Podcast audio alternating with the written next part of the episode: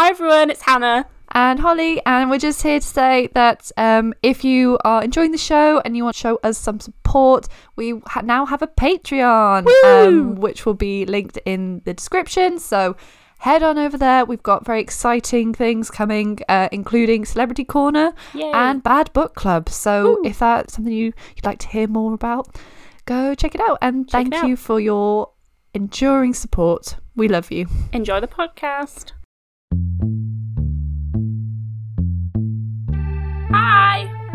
Hello. Welcome to Culture Hang. Back at it again uh, with some classic culture and some classic hanging. And just all round good vibes. The vibes. Good vibes. Yeah, Good vibes. Getting the right vibes is what what is happening Yep. today, and you know that's what you need in your life. What we do here is we talk about culture, pop culture, that is.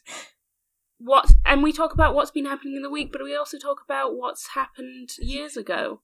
And I think that's the beauty of it. That's what really makes it culture hang and not just culture now. Maybe we should have Um, called it so- Culture Now. That sounds good now you've said it. now I'm thinking that's kind of a good name. our chance. Name change, rebranding. then we'll do another mini-sode and call it Culture Culture Now. Um, and we'll get your culture right as it's happening. Live stream Um, culture. Yeah, Holly, Hello. you can talk now um, about pop culture. Um, What's your week in pop culture? I have struggled with selecting pop culture moments this week. That's okay. That's part of life. It's part of life because this week has been really hard. in in culture or or in life I think in, in culture, I think with my life, my life's all right, but Yeah. in the outside Yeah. world, not to brag, but like things are going well for me, but everything else well. is The burning. burning. The fires are going around me, but everything else for me is great. Well, all the friggin' Meghan Markle stuff, and we're still dealing with that. And I'm like, mm, but I know. Do you know how cruel this is to me and Holly as well? Because we've stayed We so many times. We don't care about the royals. yeah, it's all that's being talked about. It's all the media can focus on. Yeah, and like it seems like the point we can't really not Hmm. address it. Um, but like, what is there left to say that you haven't already t- heard? Do Do you, you know what I found ridiculous? That they showed it What? on the Saturday in America.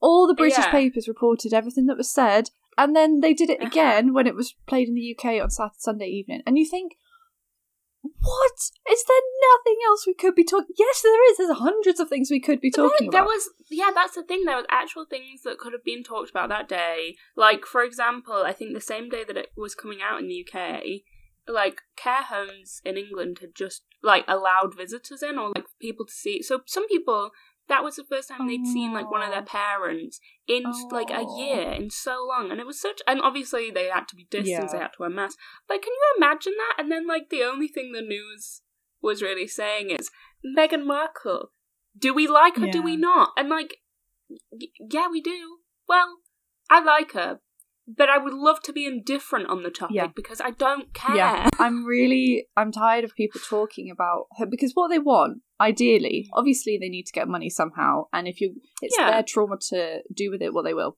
I am not yeah, yeah. and I'm not against them. I'm not against her. no. I'm against the media's fixation on her and the royal family, which is the biggest distraction, which just lets the British government do whatever they want because everyone's distracted and everyone's focused on the infighting of some weird family.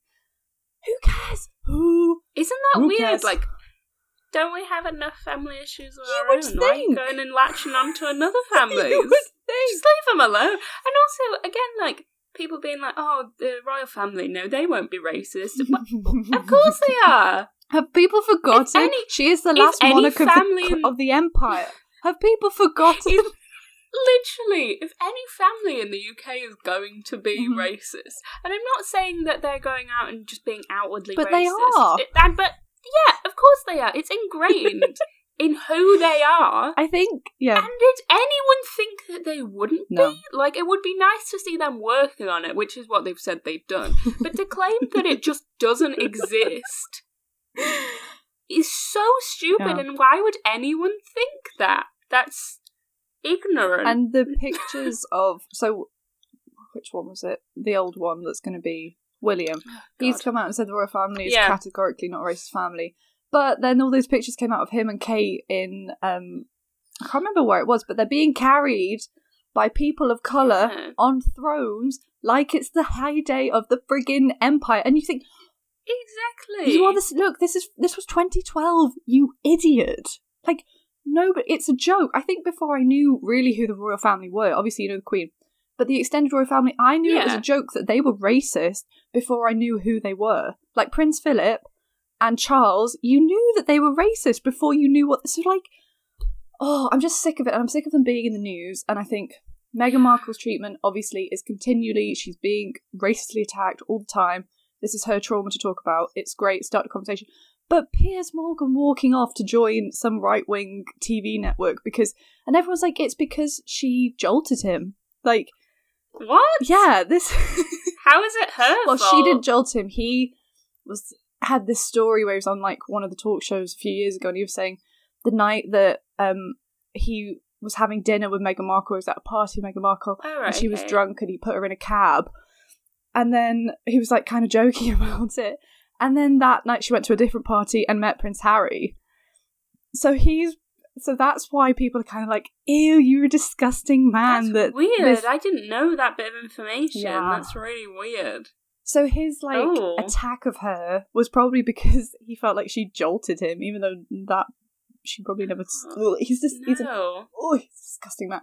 But yeah, that was the other thing that it was satisfying watching him walk off in disgrace. Yeah. But he's not going to go away because No, he never will. and all these like female presenters on ITV, like Lorraine Kelly and bloody Suzanne Reid, and I'm like they're all like yeah. Amanda Holden. He's a good man. Oh, but he's a great and loyal friend. I'm you like, know, what? the one who annoys me the most is Susanna Reid because Yes. she makes her career off him Yeah. and being like, oh, P.S., don't say that, but Mm. allowing him to say these harmful Yeah. things because it means that she has a career. Yeah. She never once, if she really was offended by what he was saying, She could have stopped she him. would have stopped him years ago. Mhm. She never did. And so the idea that now it's like, oh, good for Susanna, like she's getting her time to shine and he's off, like she always wanted. No. No, This was she was making her. career- She's probably disappointed, to be honest. Yeah. Because now, like, sadly, the show. I mean, I never liked it, but the morning show they were on will not get as many views Mm-hmm. Yeah. because there were people tuning in to see Piers just be offensive, which is and like then that would go viral on Twitter later in the day, so then they'd get more views on some, on like the next day, No. something like that. No, I don't like anyone on that show. I'm sorry, except the guy that called He- Piers out. Like, He was great, but it also shows you that if Piers Morgan, in the name of like free speech, and this is what annoys me about free speech debate, like if TikTok can censor people talking about sexual assault or sex ed, and people have to make different Yeah. words to talk about these issues to educate people, Mm. and yet hate crime can be spewed and grooming stuff, and it's like this is not free speech. That we don't live with a free speech protected world, and thinking that you can say whatever you want it's not. Why? Why? Why can't you just be kind to people, Piers? Who hurt you? You horrible little man. Did you actually? Did you watch the? Did you watch the Which one? interview? The Oprah Oh one. no. No, it was super long. I didn't watch it, but like I've seen clips throughout the week. Full support to Meghan and Harry and and Yeah, whatnot. yeah. There was one clip that I like. I think people have recognised as being a tad weird. Not in like just take away all the context and how you feel about anyone. When Meghan was like, it was like I was the Little Mermaid. I have seen this. I have seen this. I have seen this. It's like bless her, but that was cringy. That was really cringy. she had to find her I'm voice. sorry. oh. And she was like, and now I have my voice. And I was like, oh, like I get what you're saying and power to you, but like, you're a grown woman. You're like 35. yeah, stop watching The Little Mermaid. well, she's a Like, you Disney think- adult. Couldn't- Oh my god.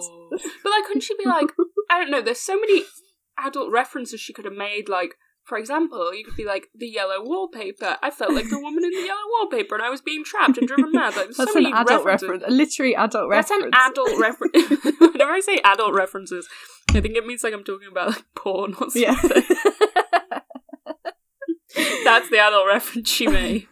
um. Well, I feel like we have to address the main pop culture moment of the week, which Mm. is the new film, House of Gucci, It's beautiful. with Adam Driver, Hannah's Yeah. fave, and Lady Gaga, my fave. And the pictures are incredible you know- already. When I first found out this film was happening with Lady Gaga and Adam Driver, On the message boards, probably. She knew before Yeah, everyone. it was it was on Twitter. It was on Adam Driver Twitter. If you're on there, um, it like I honestly the thought going through my head was you know that TikTok sound that's like when worlds collide, and I was thinking that about like this is mine and Holly's worlds colliding. It's the And it's perfect. It's, just- like if if we sat down and were like, "What do we need the most Yeah, right now? this We is need it. a collaboration." like of- n- oh. nice clothes, nice Yeah. places to go on holiday, and then our two favorite people. Huh. Sounds like we're in a dream. how did that happen for us? And I don't know. I think we need to shout out some of the pictures that were taken this week. Yes, there is the one that probably everyone's seen, the, the one that was on Lady Gaga's Instagram. But the favourite ones is Lady Gaga feeding Adam Driver. Why? She's so small. She's like a foot She's teeny tiny. Isn't she like five foot? She's five foot two, I think. She's five And- foot two. He's like a foot and a bit taller than her. She's reaching out with both arms to feed this giant man. And then my favourite one, I think, has definitely been the one I sent you yesterday, which is her feeding him a giant Chromatica Oreo. Why does she have it? And Why is it that big? Why is it not like Wait, the Holly, the picture's edited. Did you not know that? Real. No, I thought it was. Holly, why would that exist? the picture, the initial picture is her feeding him a, a calzone for some reason. Well, yeah, I saw, and So- then I thought she moved on for she like moved into on the and dessert. got and somehow had in in Italy had managed to get her hands on a massive Lady Gaga Oreo. Like, guys, for reference, the size of the Oreo is probably like the size of an average person's face. It's a baby's head. yeah, a like- baby's head. That's incredible. I didn't. Know, I would have informed you earlier than on this very podcast if I was aware that that was what you thought. I thought she just kept them as like a PR thing in her Maybe bag. she does. Like, just- imagine if I'm wrong and she just has loads of. but it, it just the pairing of them is so odd, but incredible. The fact Yeah. that he's in a wig and blue contact lenses is. Just, Oh, I haven't. se- Oh, she's seen. She's zoomed in in the picture to see the contact lenses. I didn't. haven't- No, I didn't initially. I didn't initially until people were saying, "Oh my god, why has he got blue eyes?" And I was like, "I need to see this." It all seems like I have entered an, an alternative timeline. Because why? How does this exist? But I am happy it does, and I can't wait for it to come out. Um, Yeah, and it's going to be incredible. yeah, give it. Up, But then we have to admit that one of our less less favorite men is also going to be in it. Jared. Leto. Um, He's probably there on his Gucci contract because Oh, yeah. like, he does all the ad campaigns, doesn't he? well, you know that Adam Driver's probably going to be in about half an hour of the film, and then he's going to No. die, and the rest of it's just going to be Jared Leto being like, "I have a cult," and that'll be it. Well, I I have one, but it's a long one, and I think Oh, I'm ready. um. So this week, something happened that we have been waiting for. In that on Thursday, Vanity Fair finally posted the Armie Hammer expose. And it was very long and i read it all. It probably I probably wasn't that long like it's not the longest thing i've read but boy i didn't i can't say i really learned a bunch of new stuff and Mhm.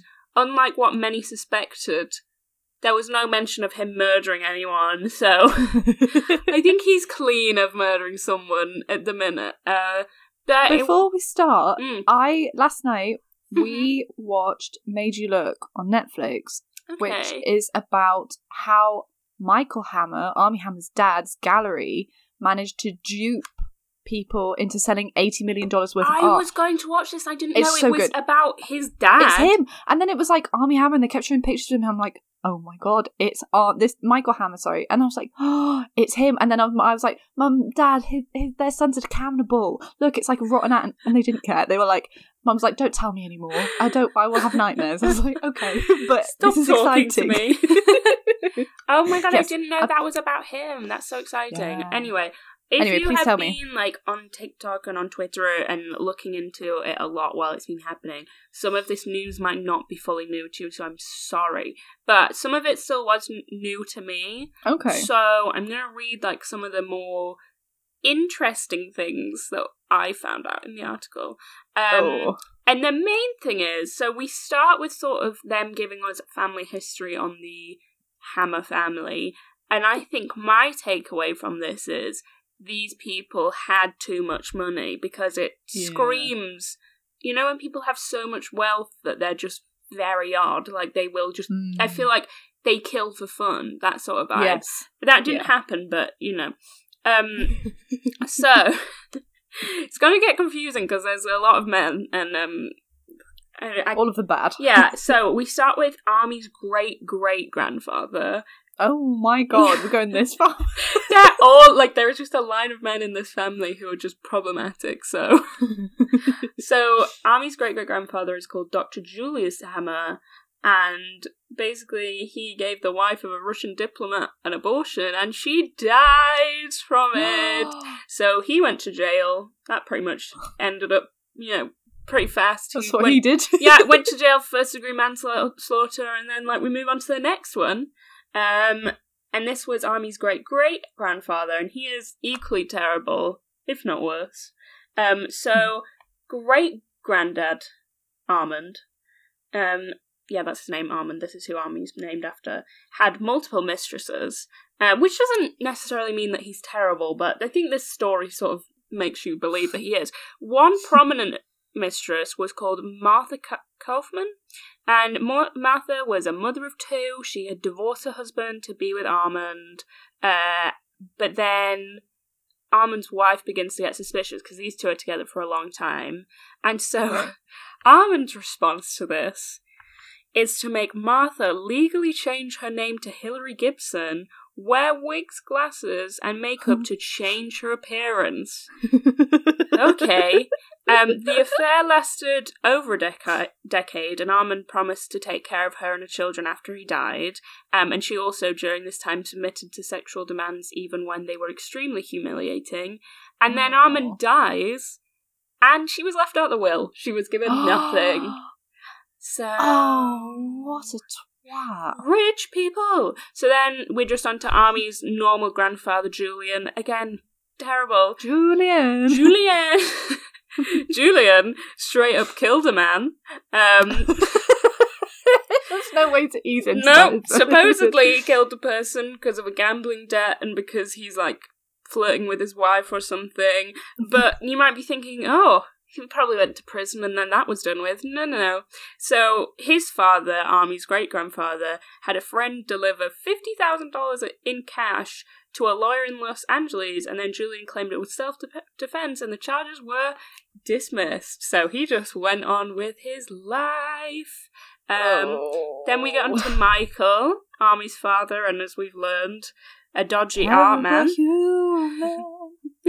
Uh, uh, Michael did many bad things. I haven't got into all of them, but the most notable thing from the article is he supposedly boasted about a sex throne, or as he called it, a naughty chair, um, that he kept No. in the Armand Hammer Foundation headquarters in Carpinteria, a warehouse where two people claim Ma- Michael lived for several years after his divorce. Uh, also, just a fun fact: a lot of people said that the way Armie's responding to his res- um, divorce is very similar to the way his father responded to his divorce. So this is just typical Hammer family behavior. The chair was seven feet high and featured a hole in the seat, a cage underneath, and a hook. And the Hammer coat of arms is painted on the seat. And there's a photo of Michael sitting on the throne and grinning while holding the head of a blonde woman who is sitting in the cage, also smiling.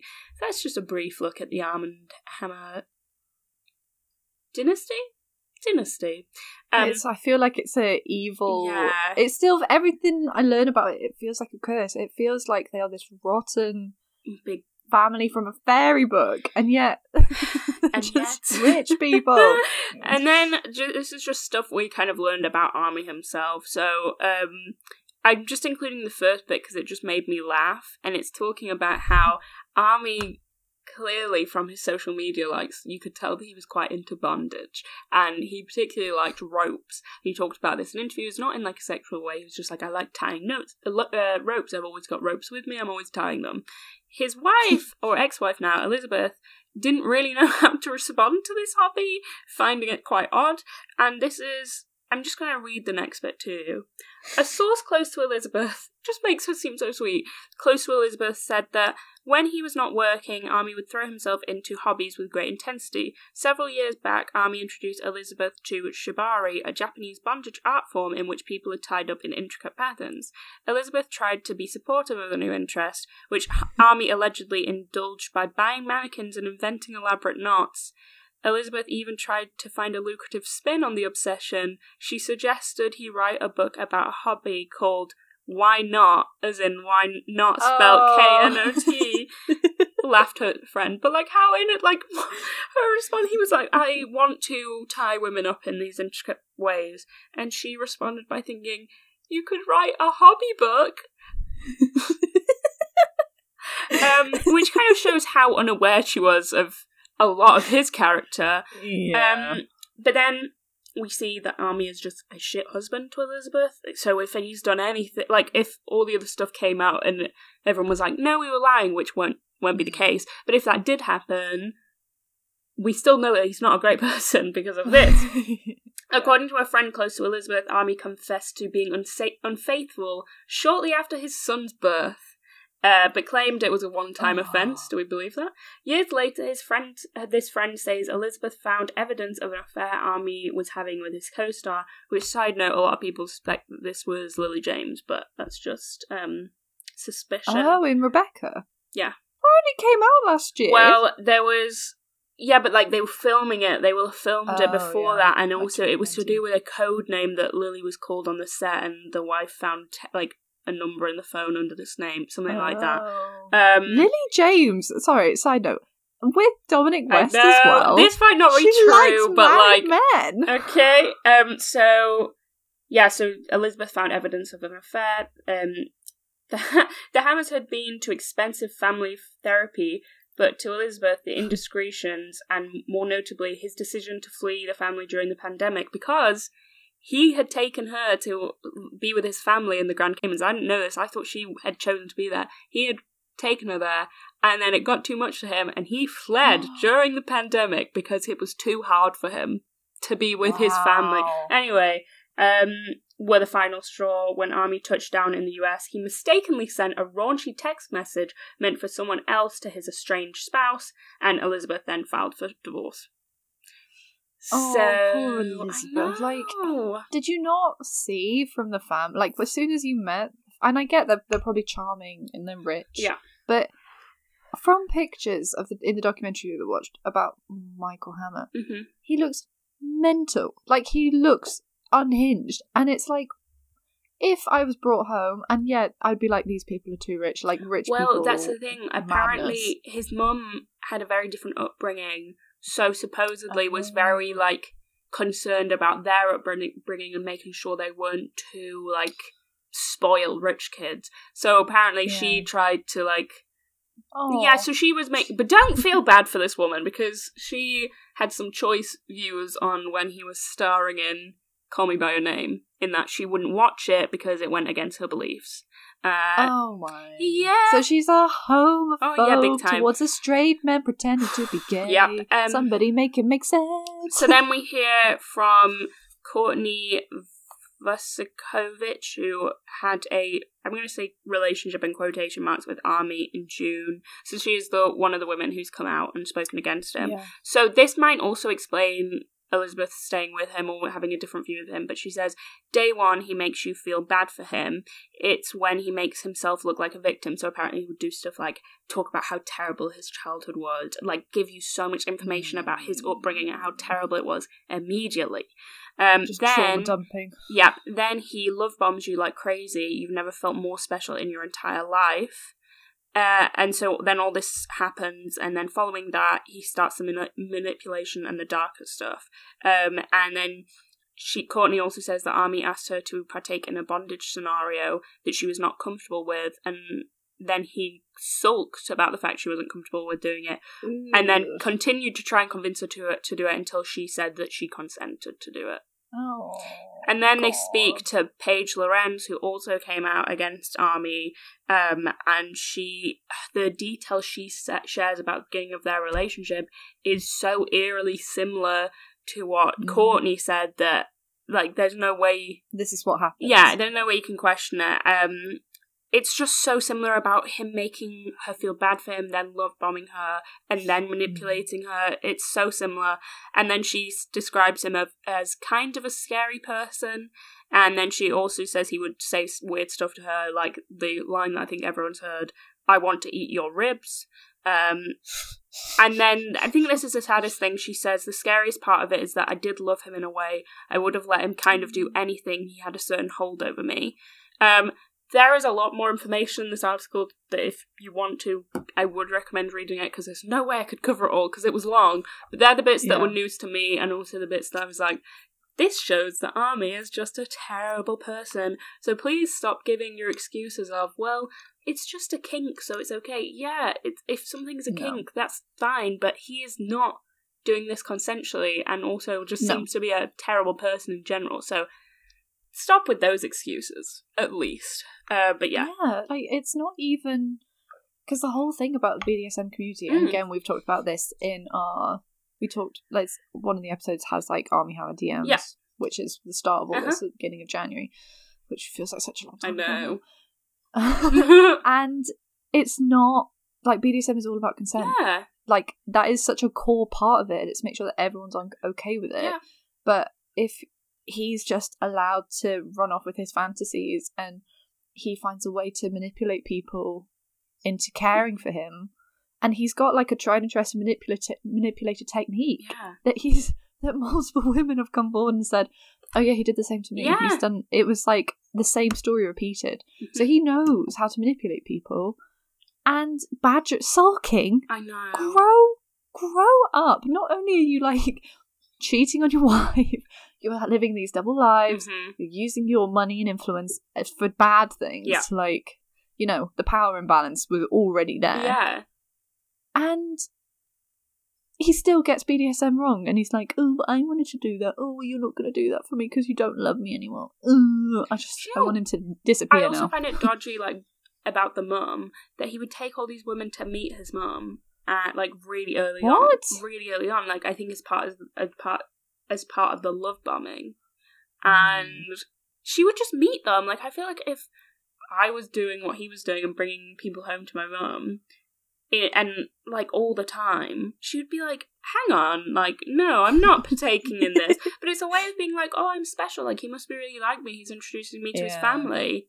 Uh, But he's doing it to all of them. oh, weird stuff. But That's awful. Ugh. we should probably move on from men and talk about Yeah. women. Um, sick of men. yeah. So basically, this week's topic, as you've probably seen, is I think like the mislabeling of women. Well, I've been playing around this in my head because I don't know if, yeah, mislabeling, but also women that like fight against stereotypes Yeah. that they try and get boxed into. Well, yeah, I think that's Um, exactly what it is. Like they are labeled this like a certain way, Yeah, and then it's them questioning it and like how like the impact of that what the questioning of it does. Like does it change things or does it just lead people to be even worse? We'll find out in this in this podcast. So i think am i first? Yeah. there we go. Um so i'm going to talk about megan fox um and basically look at how how was she mislabeled why was she mislabeled? And how she was mistreated because of that? And then like Mm. holly says like how well basically she was mistreated because she fought against the labeling of herself. So um basically throughout megan fox's career people would sexualize her and objectify her. And we'll get more into that if you don't believe me. Yeah when she questioned this she was labeled as hard work and then blacklisted and Hmm. couldn't get certain jobs then um, so it meant that if she was not being objectified, she was just receiving hate. Uh, and I remember this quite vividly when I was like a child and a teenager. Mm. the hate she would get because I remember really well being on like Facebook one day and someone had shared like that they were making the Teenage Mutant Ninja Turtles movie and they were like really excited about it and then I looked at the comments and it was so many people being like oh so annoying that Megan Fox is going to be in it though and like Mm. saying mean stuff about her and I remember really not understanding it because I was like I didn't know what she'd done wrong and I was Yeah. just like oh she she I don't know I just felt so like impartial I didn't really feel much about her I just thought she she looked nice Hmm. and I'd seen some Yeah. movies she was in. So I didn't really understand it. And now I think looking at it, I can understand why people felt that way because they were kind of made to feel that way. Um, Hmm. so it began, this mislab- mislabeling began in her early ro- roles in which she was either viewed as like the bitch character or the hot girl. So she started in films like Confessions of a Teenage Drama Queen with Lindsay Lohan. And because of the typical like structure of these films, like teenage films from the early 2000s, there's kind of always a role of like this girl that was really attractive, but she was a bitch, and she was like the evil Mm. villain to the protagonist who was also attractive but nice. Um, Yeah. and you see that a lot, and it really shouldn't have been a thing because then I think it did implant this thing in our, in like a lot of young people's heads that like if someone's attractive, they're probably gonna be a bitch and be horrible. So Yeah. I think a lot of people, like a lot of children, probably a lot of young girls, had that implanted in their brain that Megan Fox Mm. attractive but probably horrible person. Yeah. However, a lot of young boys were watching her other roles where she was being betrayed in a different way. So she starts off in Bad Boys 2. She's in like the background for two seconds, and the director had her dance under a waterfall in like a bar, dressed in a stars and stripe bikinis. Uh, bikini, and it is worth mentioning that when the director told her to do this, she the reason he did it was because she couldn't be filmed sitting at the bar because she was only fifteen at the time. So he had to So film- instead, Mhm. Instead of being Oh like she's too young to be in the scene, he decided that they should have her dancing under a waterfall in a bikini. Um, so that's at something. fifteen. Yep. And Oh this role, this role led to a lot of other similar roles where she was just seen as hot girl, and that was it.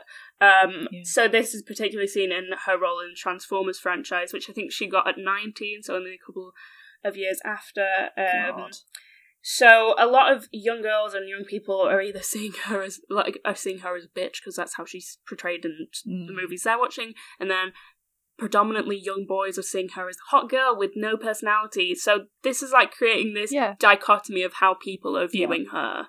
Uh, but I saw her in Transformers Yeah. first. Like that was the first film I saw her in. And I think looking same. back, you think, God, that was the only way they could write a woman into the uh, whole yeah, alien.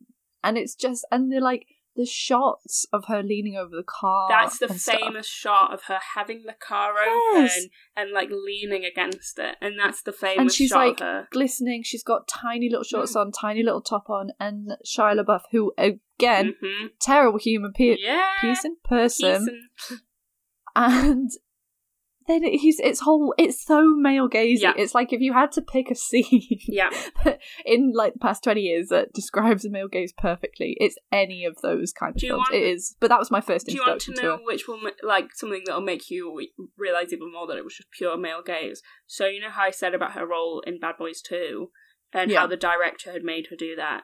Guess who directed 50. Transformers? The same man. Oh, what a creep! Yes, and we will be talking about him a lot. He's called Michael Bay, and we will be talking a lot about what he did to Megan Fox. So the hate began basically because of him. Because in 2009, while she was doing press for Transformers 2, she described Michael Bay as terrible to work with and comparing him. Now, this isn't great. I'm not saying she should have done this. Um, but she compared him to Napoleon, not so bad, and Hitler. Um, but I'm not going to give you the argument of it was a different time, it was 2009. But I think this was a girl who was, I think at the time she may be our age now, so like 22, and she was at the end of her Mm. tether. And I think, no, it wasn't the right word Yeah. choice, but listen to, Yeah. like, listen to what's being implied.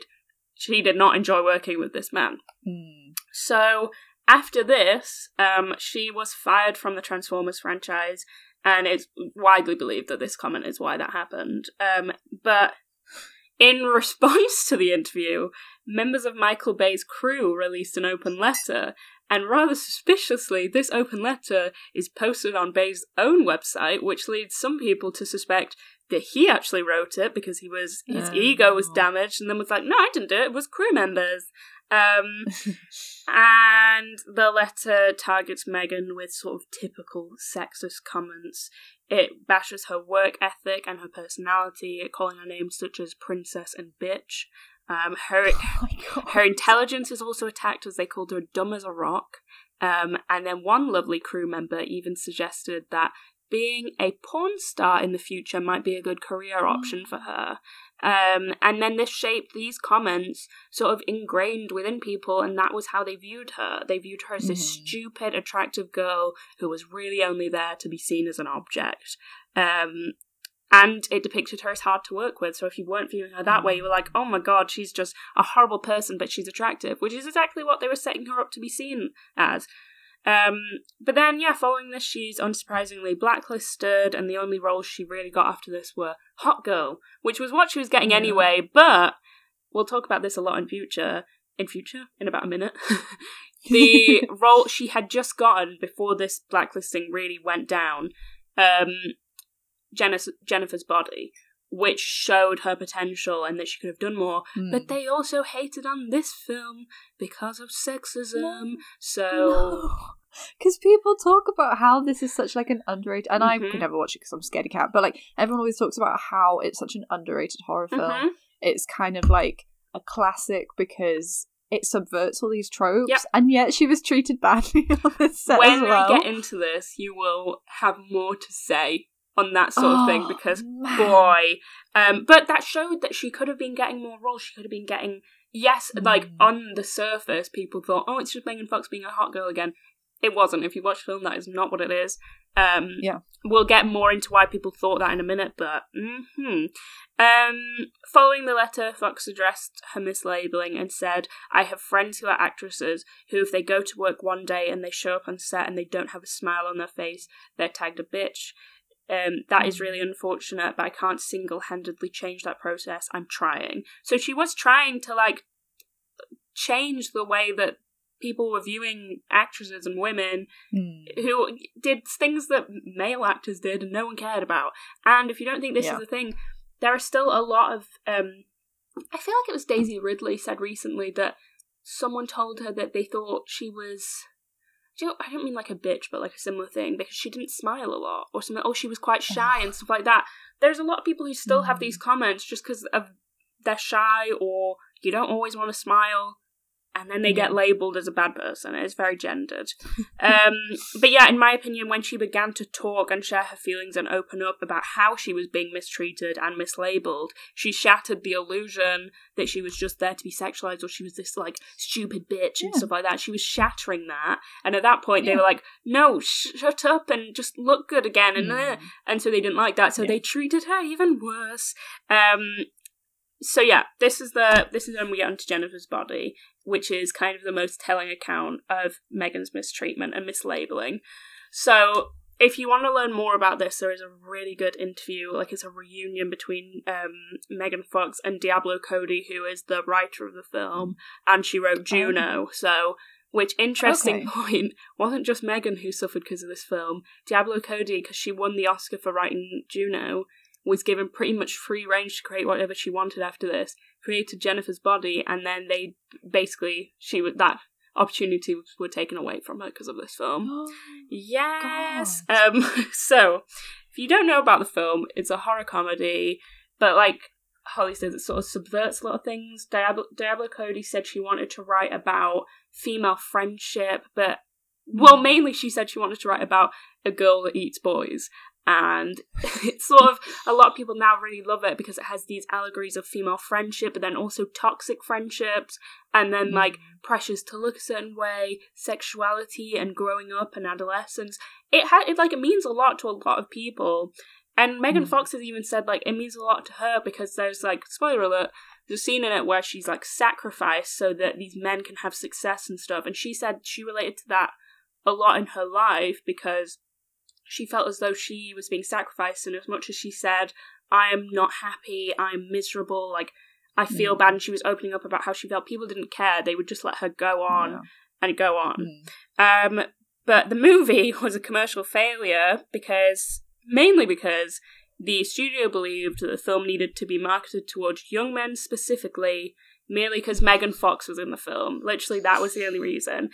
And if you think that I'm over exaggerating there, oh boy, you'll learn. um, the fil- so basically, a film that was about like female friendship, women eating boys, like all this like feminist stuff, blah, blah, um, was marketed to young men between the ages of 18 and 24. Oh Because, my like, where was the logic? Um, Diablo emailed and asked one of the marketing execs from the studio what exactly they were thinking with that in regards to the marketing, and all they responded, no exaggeration here, was just three words: Megan Fox hot. That was it. This is a professional person, and their response was Oh Megan Fox hot. That was it. but that's that summarizes one they let the film purposely flop because of the marketing Mm-hmm. they couldn't see anything else from megan fox's acting No. career from her acting potential she was and she's hot That was it. she is there she is hot. hot so obviously the only people who would be interested in this kind of Mhm. feminist horror film is men who are gross Yeah. at this point in their life. Yeah. like 18 And, to like, 24 is such a terrible age. Instead of doing like a open screen testing, they did a targeted one to that age range. And Mm. then what happens is you finish the, the screening of it, and then those people are given cards to fill out, mainly 18 to 24 years olds. I think there was some other people in there. But you're given given cards to fill out at the end, and this kind of shows the mindset of the people in there because one boy responded to the question, What would you improve about this film? and responded with, Needs more boobs, but spelt boobs, and this and this was saying seriously, spelt boobs, B E W B S and that was take that was collected and taken seriously. That was taken seriously. And like this is so interesting because uh, in the interview as well, Diablo Cody says one of her favorite lines in the film that she wrote. The one of the favorite lines she wrote for it was. Again, spoiler alert, but Amanda Seyfried's character is stabbing uh, Megan Fox's character. That's a big spoiler, but I'm sorry. Um, and it's like because it's a comedy as well. Megan Fox's character goes, "My boob," because she stabs her in the heart, and then Amanda's character goes, "No, your heart," and she said that was representing as like that would happen, and men would look at it and go, "Oh my god, a boob," Yeah. and then she was being like, Yeah. "No, it's a body, it's a heart," and all this stuff. And I Yeah. think that kind of shows exactly that that all they were interested in was female body, attractive, good, mm, instead of like humans, human beings. So this also coincides at the same time with a lot of the hate and media attention Megan's already getting because it sort of comes out just after Transformers Two debacle. So a lot of bad stuff's Okay. happening to Megan at this time. Yeah. Um, and then, as a result of the overt sexual sexualization of her by pretty much every pro- producer she had worked with, Megan says that she had a genuine psychological breakdown where she didn't want to be seen in public at all because of the absolute certainty that she would be mocked, spat at, and yelled at. Um, oh my god. and that was what, like, just questioning like w- how people were seeing her. That was where it got her. This like fear of even going outside. Um, she says that she spoke up about this happening at the time, but because of how she looked and dressed, and basically the mislabeling of her and her personality, people refused to believe her. And she says that while she does label herself a feminist and is a feminist, she doesn't believe that there's a face, space for her in feminism, and that feminists wouldn't want her Mm. because that's a lot of what she received was that she was anti-feminist because of like how she dressed and that the way she looked. yeah because basically she was being like put out for the male gaze but that wasn't Yeah. her fault but No. anyway so if you want some specific examples of how she was mistreated because people decided to put these labels on her here we go so earlier i mentioned bad boys 2 and how she was underage and how she was objectified Um, but worse than that, when she talks about this, people just kind of laugh it off. So there's one quite famous clip now of her telling this story to Jimmy Kimmel. Um, and she, One of the Jimmys. I know, she keeps putting emphasis on how young she is. She goes like, "Yeah, I was 15," and then he laughs, and she was like, "15, 10th grade," being like, "I was a Yeah. child in high school." Um, Yeah. But he only laughs. He doesn't really take it seriously. You can see she's uncomfortable. She's like rubbing her knees, Oh. and then um, she says, "But I guess something like I guess that's how Michael Bay's mind's mind works," and he says, "That's how everybody's minds work." Uh, so yeah, her comments were just not taken seriously, and people just kind of laughed off the fact that she was sexualized as a child. Um, and then she says that while working on Transformers, I think this is part of the reason that she thought Michael Bay was so terrible to work with, is that she would ask for direction for her character in the scene and like what she was meant to be feeling and stuff like that. Serious questions, Yeah. trying to be a serious actor, and Yeah. all Michael Bay would respond to her was with like, "Just be sexy." That was it. No genuine direction. Just be sexy. They didn't want her to be a character. They didn't want her to have any Yeah. personality other than sexy, hot. Um, and then Shia LaBeouf, which boo, but he did have some good things to say on this. Um, he was in Transformers with her, obviously, and he stated that Megan just kind of got tired of Bay saying all these things to her and stated that one of the things he would say is like in scenes, he would tell her to arch her back 70 degrees so that she would just be like, "Mm," instead of genuine direction. But Oh he, I think he continued to work in the Transformers films. I'm not sure, but like, surely if you could recognize that was wrong, you would stop working in them. But he continued. But no mind. Hmm. Um, then, even worse, also to do with Transformers, um, she said she didn't get any say in her wardrobe. Um, and if you remember the wardrobe from those films, it was teeny tiny shorts and like lots of stomach showing, lo- lots of everything showing, Yeah. really, which is okay. But I think she basically was saying that she would, she wished she had some say in that and could have. I don't know that she wanted that. Um, and she was made to model these in front of Michael Bay in a room full of men. And then as she's explaining this, it's like a, a, a conference and Michael Bay's there and he like goes, no, only two men. Well, as in only two men were there. And she then lists the men that were in the room. Hmm. So he was immediately trying to discredit her and make it seem like she was over exaggerating or she was a liar. When she had a list, she remembered, she knew who was there. Yeah. Uh, and he just laughed off again, like it was just laughed off. And then, even worse, Jennifer's body Oh, stuff. in Jennifer's body, she had to film a scene where she walks naked in a lake, basically. It's quite a famous film. Okay. Doesn't show any actual nudity other than like her naked back, something like that. Uh, but she Mhm. wanted as much privacy as possible for that scene, scene because she'd been objectified so much, uh, and she could actually control this. Like she could control not showing Yeah. people all of her body, and that was something that she wanted to Yeah. retain control for. So the crew cleared the area, and she shot the scene while wearing nude underwear and nipple covers. So she was comfortable with that. And then she said, "The last thing I had, it was the last thing I had that was mine. The last bit of privacy that I had was my body, and I didn't want to show it." Um, and then she found out that a photographer had been there all the time and caught her. She said she felt violated and said, I wanted to oh. keep that for myself and it was taken from me and I was really devastated. I oh. broke down and cried. And apparently, I think this is in reference to the same thing. I just didn't know about it when I was watching it. In the like reunion with Diablo Cody, she says they're talking about some pictures that were taken when she was at the lake, and I assume this is it, and Yeah. how they'd gotten one of the people that worked on the phones to call up Perez Hilton and basically beg him not to put the pictures online. I don't. I think he probably still put them up. They didn't say, but they. That was how distraught she was. She had. She like was like, please call him. Don't let him put those up because she like she didn't want to be seen, and they wouldn't respect that. Um. That's so violated. Like it's beyond every kind of violation as well. But it's because people didn't see her as a person; they saw her as a body. No. But then, And the one thing she tried to hide from Mm. them to protect herself, they were like, "No, we are. We have a right to see Yeah. you because you're an object and you have no feelings and you have no autonomy." and they didn't want to. They didn't want to listen to her say, "Actually, I'd rather you didn't do that." No. Uh, Yeah. But then, like in terms of the mistreatment, because she was labelled as hard to work with or a bitch, I think that's probably just most evident in the fact that she receives less opportunities now, and um, though a lot of the just everyday hatred you would see and see and just people commenting like, "Oh, I don't like Megan Fox," stuff like that.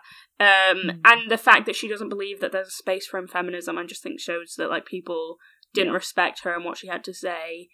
And I think they definitely would now because even she says like part of the thing they got wrong with the marketing is they thought all Megan Fox fans were like teenage boys, young men. Yeah. But she was like, most of my fans are young women, like they're young girls, Yeah. stuff like that. That's who goes up to her and asks for her autograph because so they Mm. they just made a full mistake in how they marketed not just the film but how they marketed Megan Fox.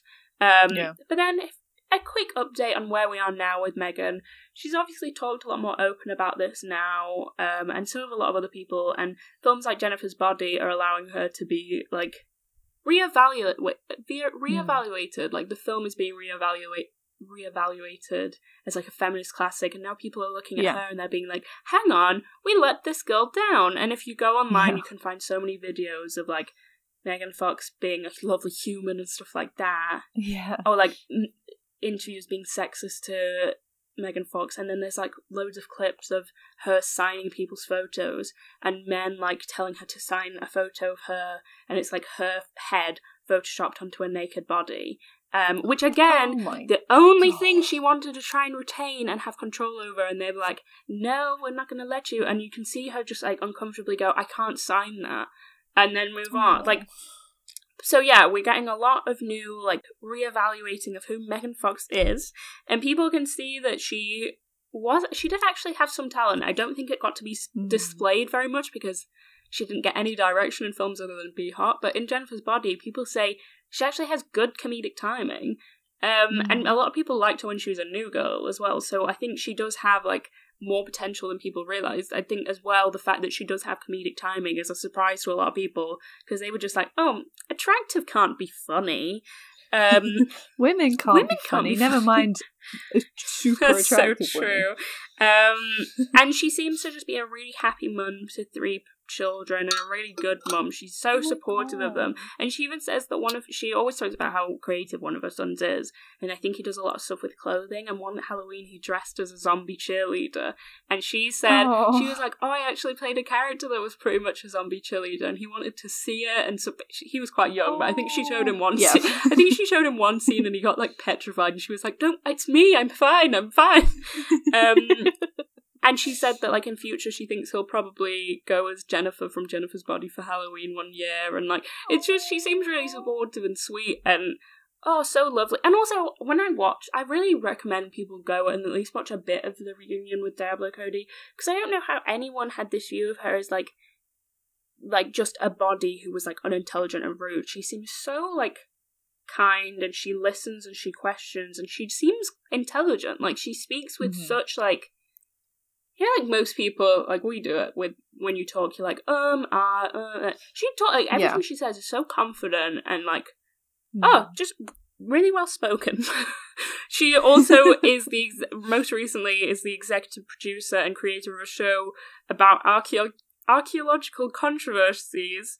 Um, Ooh. which I think is a good response to the people who called her dumb as a rock. She literally has her own documentary show. However, apparently, I, I also enjoyed learning about this show. Apparently, the documentary has pissed off a lot of archaeologists. because apparently she's showing like potential alternative histories. I think she has some quite like not uh, oh what's the word? What's a nice way of putting it? Like a alternate belief system, basically. okay. Um, it seems to me that the way the archeo like archaeologists view Megan Fox is like how doctors view goop and stuff like that. However, there's a Vice article review on it that describes it as the weirdest TV show, the weirdest show on TV. But they seem to love it because it seems like they're describing it as something that is so bizarre that it's actually incredible. Because it's like Megan Fox just going to these places.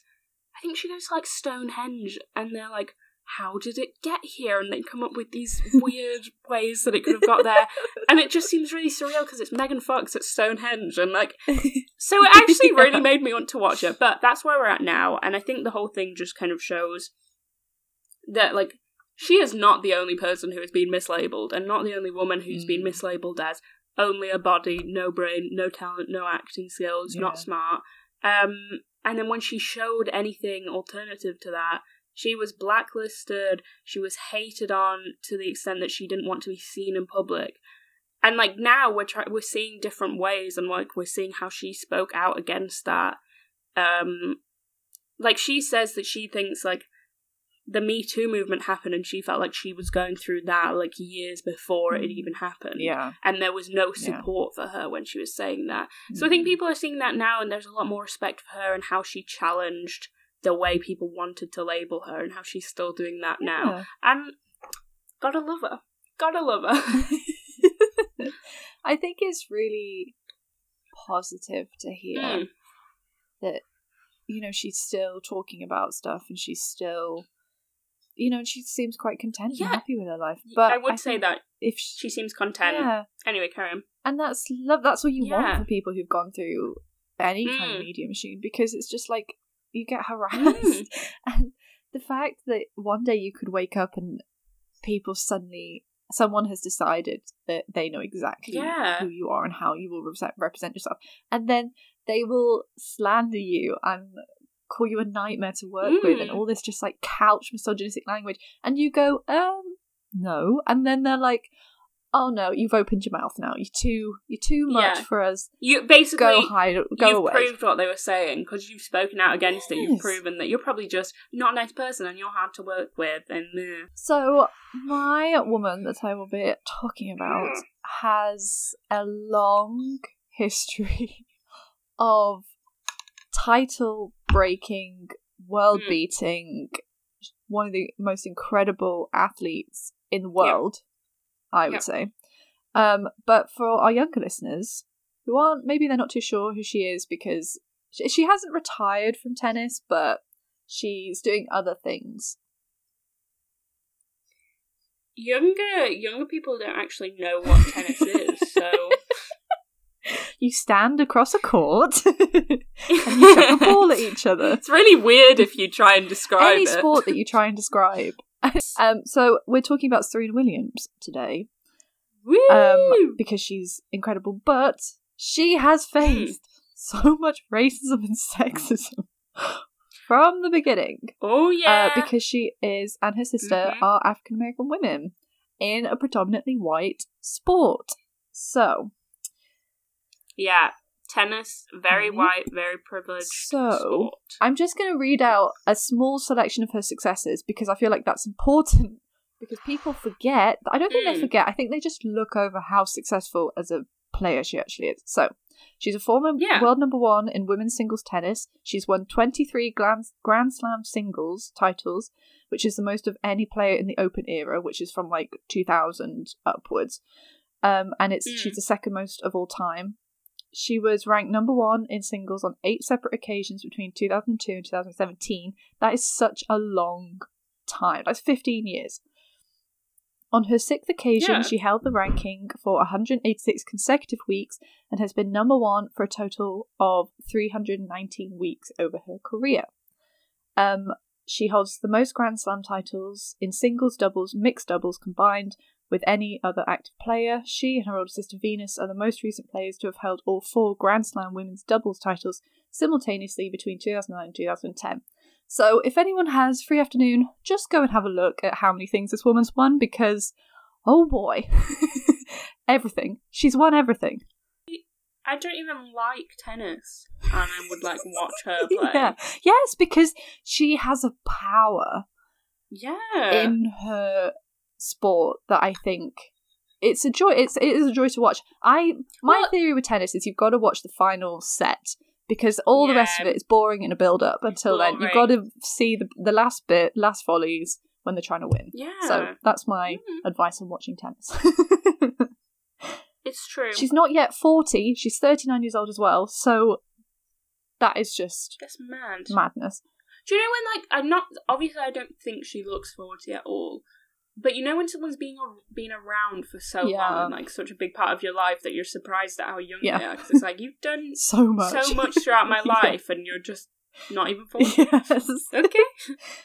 But unfortunately, the sisters have been subjected to racist treatment since they began in the professional sphere in 1995.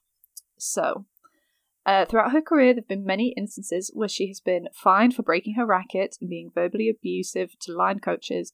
And according to the umpires, they have fined her for what they term outbursts. So, Okay. I think this is an issue with probably the gender difference in the treatment between male players and female players anyway. Yeah. But also to have a black woman in this very like old colonial sport and Wimbledon, everyone's all the royals are watching it, they're all sitting in suits and it's like you gotta wear white. Yeah. It's very like old worldy prestige.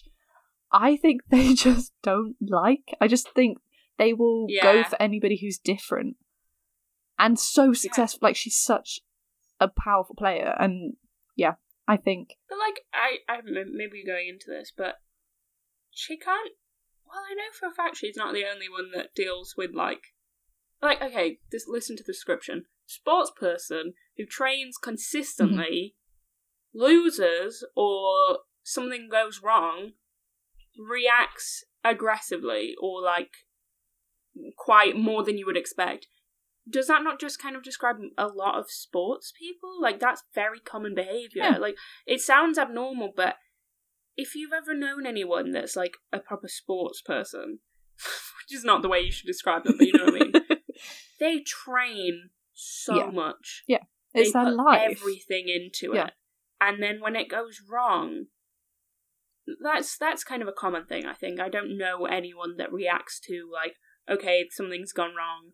My reaction is just to stand here and smile. Like that's Yeah. not. And I think that's the difference between like the female thing as well that yeah, they're expected to be demure and always just Yeah. accept the male umpire's decision, and then that's final, and you Yeah. respect the court, and you and like nobody deserves to be verbally abused at work. Fully, no, no, you don't deserve to be screamed at. But also, no. They can male tennis players can shout, they can break rackets, they can argue with the umpire, and they are not penalised as much as Serena Williams has been. Mhm. And they fine her all the time. They normally say so. It's like you get like a verbal warning, and then if you do it again, you get fined. But they're more. Yeah. They go for Serena more, and they fine her Yeah. quicker than they do like male counterparts. Oh, so we're just getting started. So it kind of began. in, it didn't begin, Yeah. but like the biggest but yeah, disparity was in 2001 there was a tournament in Indian Wells and california where serena and venus were in the final but they were booed Mm-hmm. at by the crowd of a tennis match which again doesn't happen because the crowd thought that um their coach had match fixed it so that one of them could win because the sisters were playing each other um and then she also But don't they have to? Okay, no, okay, carry on. she heard people using shouting slurs at her from the crowd, like racial slurs, and against Disgusting. her coach. And um, the comments didn't stop after the incident, so people were still going like, "Well, it's obvious that one of them was it was a rigged thing. It was Matt. It was fixed." Um, just because they were sisters and had the same coach. It can't be that they're the best people. No, no, no, it could never be that. be that. Never be that they're genuinely talented. No. From like, I mean, it's not like with them. It's always an issue of sexism and race Yes. as well. It's not just sexism, but like there is a common thing of like any time a woman is successful, it has to be explained Explained in away. way. yeah. Like has to be explained some way. Like all the people who are like, oh, she got there by sleeping her way to Yeah. the top, or it's fixed, or it's this, or it's that, and like there's so many like ways that whenever a woman is successful, or someone who's not a white man, it has to be explained away with like, how did they get there? Because it's impossible Yes. for them. Sometimes people are just that Yeah. good. Accept it. Move on. Um, at the beginning of their career, uh, there were commentators like Chris Evert, John McEnroe, and Mary Carrillo who called their hair beads noisy disruptive, as the beads Oh would my often break and scatter across the court. Nancy E. Spencer, a scholar, has characterized their commentary as a dismissal of their hairstyles to other the sisters in their white dominated sport that was obsessed with their appearance. And really just, they were always talked about the physicality. It was disgusting. Uh, she's been accused by white commentators of using steroids, um, gaining her strength because of her race, and uh, they've done also everything to present her as unfeminine. The Russian Federation president called the Williams siblings the Williams brothers not that long ago, and yes, he was fired for it, but hasn't changed very much because No. Matthew Norman in The Telegraph in 2006 commented on her breasts, and Jason Whitlock in Fox Sports 2009 commented on her buttocks. In like, and these are disgusting comments. Like they are just Jesus. racialized and sex sexualized, and it's disgusting. Mm. Um, but I will. There's a Vox video that I watched that goes through them all. So if you want to see them, Cool. I recommend watching that video. It's Yeah. five years old, but she still has to deal with all the same I think shit. it's important. Yeah, I think it's important that we probably go and watch that video because, like, if you can, to just know that, like, even though Holly's described it, things were really hard and continue to be really hard just because of her gender and her race and because she, yeah, basically tennis is a white-dominated sport. and they want to keep. Do you know what? sport. And the commentators they want to keep it that way. And Yeah, what do they do? They do it by othering the people of color um, players, Mm-hmm. and they go and they attack them and make them seem appear Yep. different. Uh, eh, I can't remember what year this was, but another tennis player called Carolina Wozniacki mocks Serena's body Yeah. by stuffing her outfit with towels in an exhibition match against Marina Sharapova, and I re- it looks about like 2008, 2009, so around about the same. Oh my god! and it's disgusting. She's like parading around and she looks really like happy and she's smiling and it's like, oh my god, Jesus Christ! you are just racist. Her body is constantly policed. Um, there was a debate about whether the compression catsuit that she wore a couple of years ago for health reasons.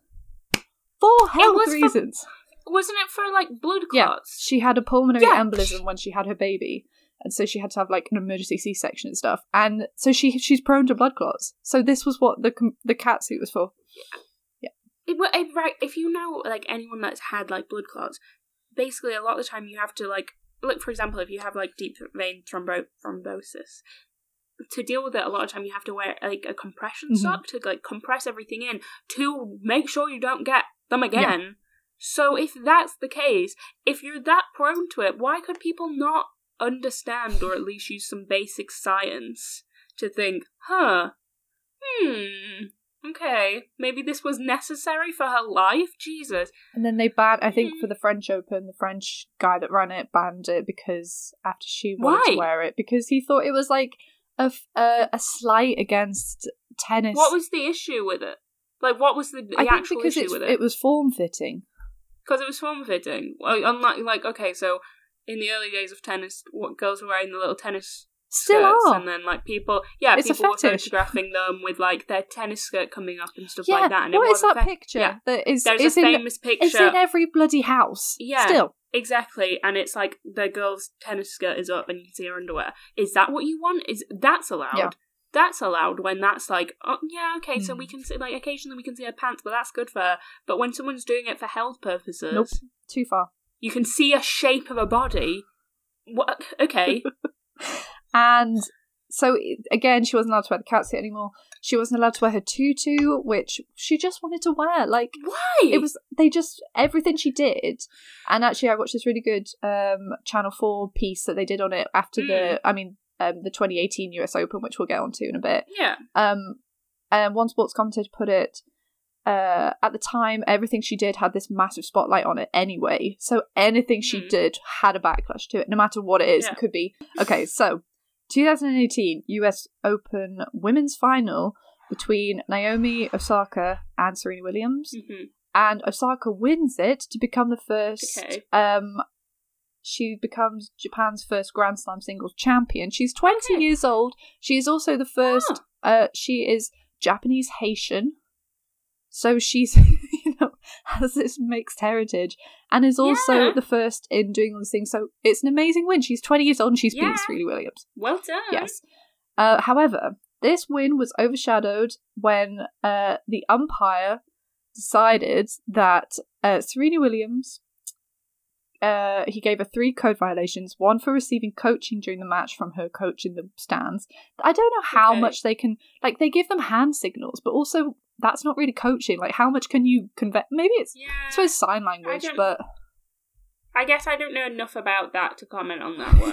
I don't know. I don't know how. who's like who's watching for that? Like, Yeah. yeah. Anyway, um, I don't get that one. So she also broke her racket and she called Ramos a thief for calling her out on this and she called him sexist. Okay. So she then says, For me to say thief and for him to take a game, it made me feel like it was a sexist remark. He's never taken a game from a man because they said thief, Williams said. Um, but then on the podium, uh, Naomi Osaka is sobbing because the crowd is booing against the umpire's decision. So they're supposed to be receiving like their medals. And Serena Williams, as um, Megan Greenwell on the Channel 4 News bit, she was like, Mm. she Serena's doing the emotional labor of hugging Osaka and saying to her, like, don't, and then she says to the crowd, like, don't take this away from her. This is her moment. Like, nothing you can do can take. And so she's, she's doing, she has to do so much in that moment to just balance it and to not make this young girl feel terrible with about her historic win. To stop the crowd from booing against the umpire, the umpire's made his decision. She's been fined, and it's like, God, she just, I don't know how she navigated any of that because I know. her anger was just instantly invalidated by what Yeah. happened afterwards. So, Mhm. um, there is a double standard in the rules between how men and women are treated for similar actions, uh, acts of irritation against this same umpire. Um, he was doing um a Djokovic match, and Djokovic Yeah. had questioned something. And he was only given a warning. He wasn't fined on the spot. This was like a couple. Oh this was like a couple of weeks ago. It's probably in the same Open. Um, so, this then spurred the various members of the media into a racist attack against her. Most infamously, it's the racist caricature Mark Knight created for the Australian Herald Sun, where, as Professor Brooke Newman for the Washington Post put it, a seething, oversized Williams with thick lips and wild, upright hair jumps on a smashed racket, unable to control her rage at losing the championship. Nearby lies a discarded pacifier, dummy, when in the background a white male umpire says to Williams's willowy, blonde haired opponent, which Naomi Osaka is not, can't you just let her win?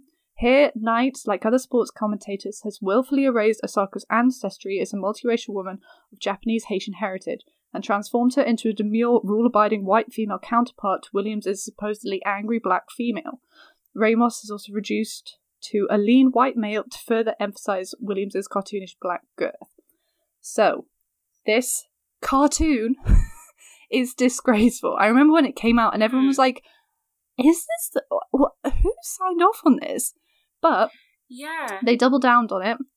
Uh, Knight and the Australian Herald they claimed that he was only critiquing her bad behaviour of sporting superstars, but by he does it by playing into the same colonial racist Yeah, like, rhetoric, why? Why did he change the two, like the looks of the two other people? then? right?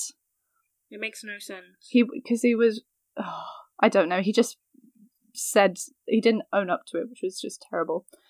Um, Yeah. and there's this really great essay on the sapphire caricature from Ferris State University and the Jim Crow Museum of Racist Memorabilia Mhm.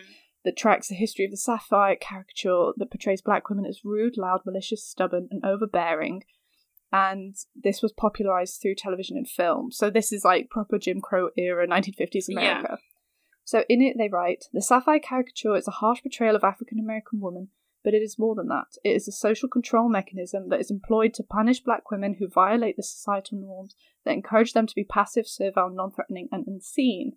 And I also rewatched uh, Khadijah's essay, video essay on racial stereotypes and emotional intelligence for this app, which is great Okay. because she talks about this book that she's read that does talk about like the different levels of emotional intelligence Right. and understanding your own emotional responses to things, but also how the stereotype gives permission to the notion that all black women are born with, in air quotes, sassy personalities of this caricature.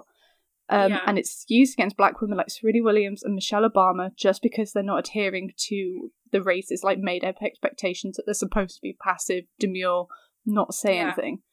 And she puts it into a really great context when she says this limits the emotional range of black women to stereotypes and reinforces the control over black women's behavior at all times. Because it's like, how could you? What What's the correct way to act in this world? Is it to say nothing, even though Yeah. this person is degrading you and yeah. unfairly treating you in your sport, Mhm. which you are, lest we forget, the world champion. she is so. I know. So, yeah.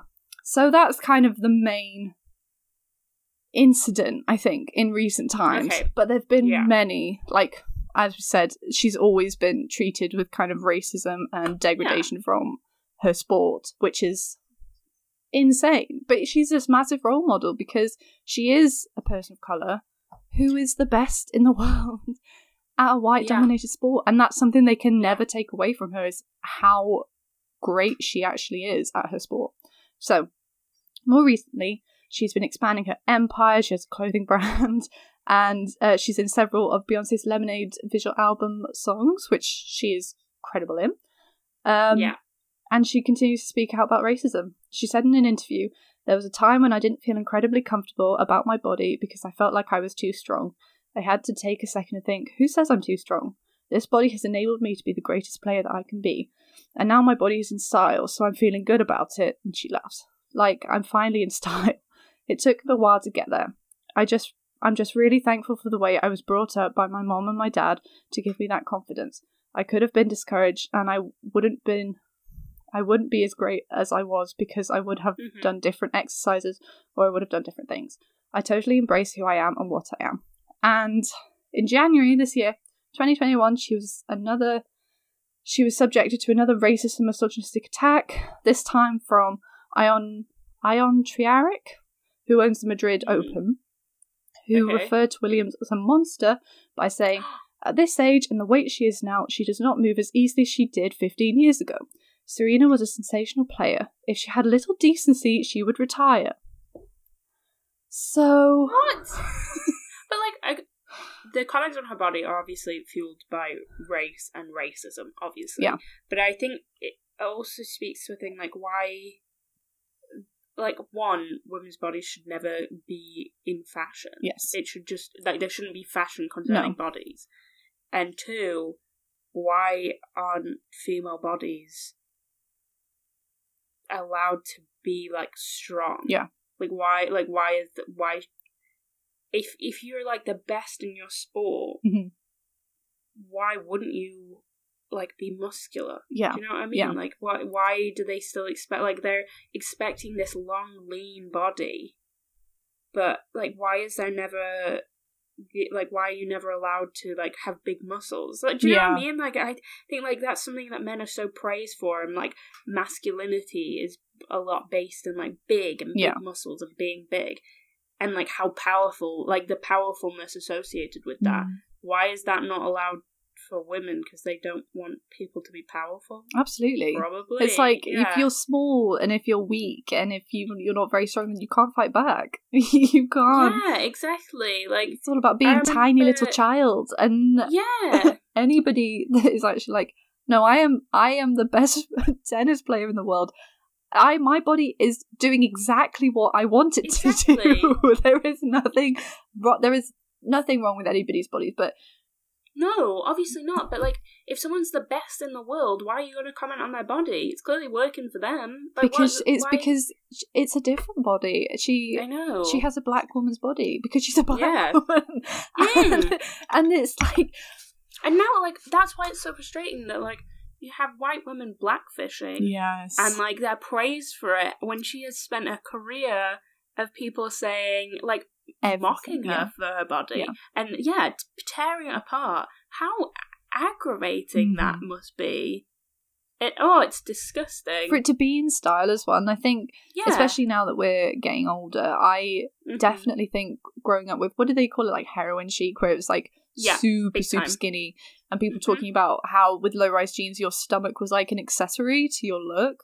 yeah And I think now that there's a different body type that everybody is like aspiring for, yeah it's like, God, who decides this? Does someone just flip over one day and go, right, how do we make, how do we give a whole It new age yeah. of women complexes about? So is it every 10 years that everything changes again and everyone's like, oh no, well that body's in. Oh no, well that's, no, that figure is not exactly Yeah, what we're after yeah. now. It's bizarre. exactly It's bizarre. yeah it is Um. So yeah. So the journalist in when this man says his sexist stuff actually called him out, which apparently is the only surprising thing because this man has attacked Serena Williams before throughout Okay. her career, and he was actually like, "Mm, "Well, that's not a great thing to say. You shouldn't be saying this kind of thing."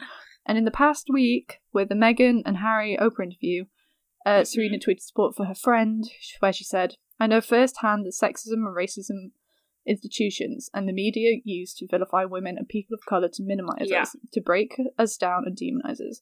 We must recognize our obligation to decry malicious, unfound gossip and tabloid journalism. The mental health consequences of systemic oppression and victimization are devastating, isolating, and all too often lethal. So, I think Serena Williams is should go, well, she will go down in history as one of the best, greatest athletes of all time. When she always puts herself in the firing line it's when she speaks out against treatment that she sees as what's been happening to her in real time, Yeah. but just happening in front of it. It's coming from an umpire. It's not coming from a tabloid Yeah. journalist. And she gets vilified for it. And I hope that Well, going forward, that Mhm. maybe people would go, "Oh no, there, there is an issue. She's opened the debate like she did in 2018, Exactly. And maybe they need to do anti-racist training for umpires or encourage more people of color to become tennis players because Yes. it's incredibly white and yeah. apparently that's the way they want it to be because there's no and also they say like with the tennis federations when it is these like the head of the russian federation calling them the williams brothers there's no incentive from the highest up they don't get punished they are allowed to remain as the head of the madrid club or because they're rich white men Yeah. and Yeah. they don't they will never change their rhetoric so that could be some a way forward because it's not Yes. serena's fault and she's not going anywhere No. no. they need to think- stop like there i think there's just like the comparison between like both things we've talked about of like people who have said hey i don't like the treatment of me Mm. and i'm giving you genuine reasons why i think it's wrong and that has led to them receiving more hate Yeah. and like be like you say vilified for speaking out um and kind of proving what they're saying more because they're expected to be like quiet Yeah. and demure and they're not and nor should they be but I think that's the thing that at least now I do have some hope that we are listening hmm and then going back and listening to things they've said in the past and said, you know what, we've let like we've let people down Mm, absolutely. and we don't want to do it again. And so may- maybe that will encourage more people of color to get into tennis and sports like that that are dem- or like just places in the world that have been like dominated by white men Yeah. and then white women as well after that. But yeah, we just need to work on it collectively and call Mm. these things out and then go back and be like, you know what? Yes, we were wrong. Yeah. Let's change it. Yeah. I don't know. Yeah, that I think is the the end of our mislabeled women saga. Of course, that is not the only two mislabeled women. No, no, obviously not. And I think like within, but yeah, I think I think maybe we targeted two areas that Yeah. are. I don't want to say the most common for mislabeling mislabeling women, but sports is probably one of the worst. No, sports is one of the worst, but I don't think people recognize it as much. I don't think so. And then no, and then obviously media, the media and the movie industry and Hollywood. Obviously, that's terrible for it. So there's in no way are we saying this is the two people who this has no. happened to. Especially with Megan Fox, there are a lot of like women of color in Hollywood that have been treated just as badly and worse, Yeah. and probably a lot of them have been worse. And so I think we would love to hear like some of them and like who you think has been mistreated and Absolutely. yeah we want to know more um because maybe you've learned some stuff about like who we've talked about today but we want to learn about who else this has happened to and who we should be angry about as well because we will be angry and we yeah just let us be even more angry so please please like dm us and be like hey Have, you should what about have this about person? this person Yeah. yeah because we should have there's a lot of people Yeah. that we should have talked about and maybe you'll mention it and we'll be like hang on we need to do a whole podcast for this person Mhm. or we'll think hang on we just need to watch some documentaries on this person because they sound great Yeah. uh, but yeah we would love to hear about more people who you think have been mislabeled and then mistreated and have fought against it that would be great um Holly, do you have any thought, final thoughts, or should we go to TikToks of the week? I just think I don't know. I feel more like sad than I thought I would. I thought I would feel Yeah. kind of like, oh yeah, talking about this again, but I just feel sad that Yeah. talented women Mm. in the world, in the world, in the eye, Yeah. and they have to go through the same battles over and over and over again. And it's Yeah, I mean, and it's like- ten times harder for women of color. Yeah, Absolutely, we know that. And Megan Fox has pretty privilege, but also she the way Hmm. she was treated was so limiting because they wanted Yeah. her to be a doll. They wanted her to be something Yeah. that had no brain that they could just look at and sexualize, and that must feel dehumanizing. No wonder she had a breakdown. Yeah. No wonder when you said she didn't want to leave the house, I was like Britney Spears.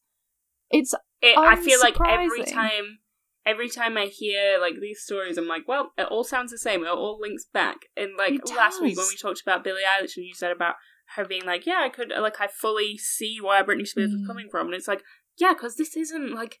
This isn't you. No. This is a media. This is an industry that are causing you to feel this way. Like Megan Fox was saying, they're drained. Yeah. They are literally drained until they have nothing left to give Yeah. but it's okay because they've given everything and everyone else is okay. Yeah. I don't know.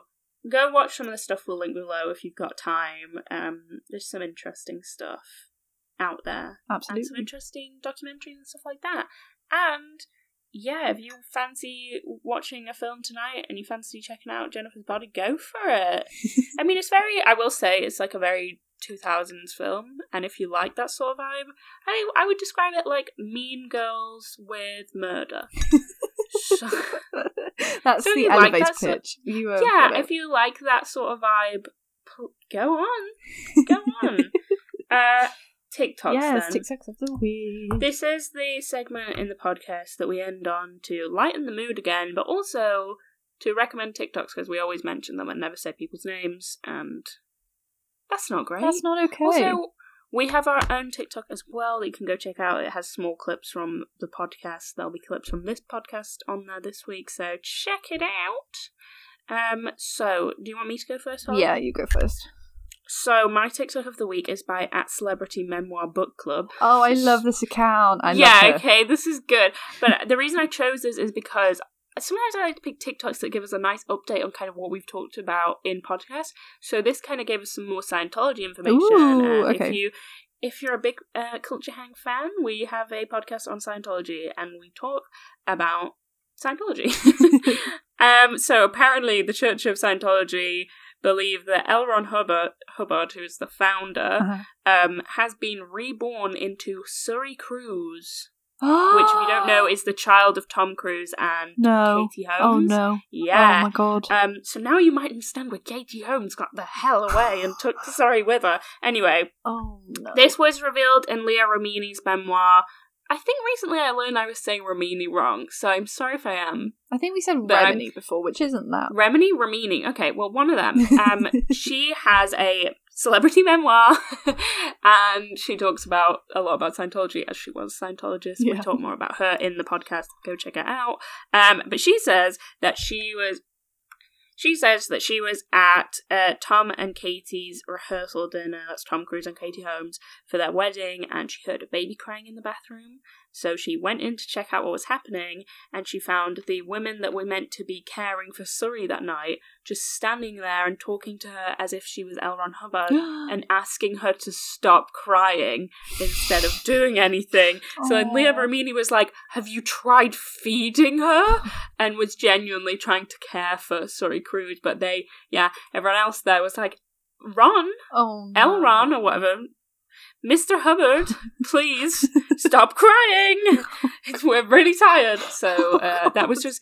I thought that was a nice little Scientology update, um, and a little, a little bit more information on Scientology that uh, really supports what we were saying Mhm. that it's not good, and that's kind of what everyone says. okay, Holly, TikTok of the week.